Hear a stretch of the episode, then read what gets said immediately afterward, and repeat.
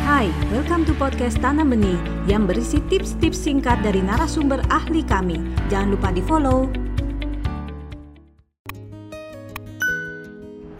peran orang tua sebagai role model bagi anak-anak ini sangat penting. Pastinya ketika anak laki-laki ini masih berusia dari sejak bayi sampai anak-anak sampai sekitar usia 10 tahun, pastinya ini akan menjadi porsi bagi ayah dan ibunya. Jadi si anak akan belajar untuk memahami ada eh, laki-laki dan perempuan dan kemudian juga melihatnya secara umum. Ketika anak laki-laki kita sudah menjelang pubertas dan sampai mereka dewasa nanti, peran ayahlah yang akan mengambil bagian lebih besar.